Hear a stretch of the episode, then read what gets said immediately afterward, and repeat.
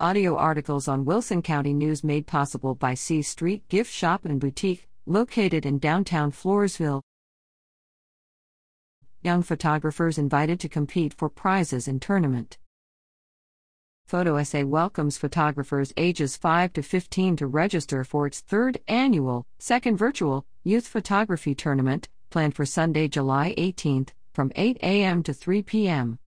This is a virtual competition where photographers of all skill levels will roam their homes using a camera, a phone, or even an iPad, taking photos and creating wonderful images.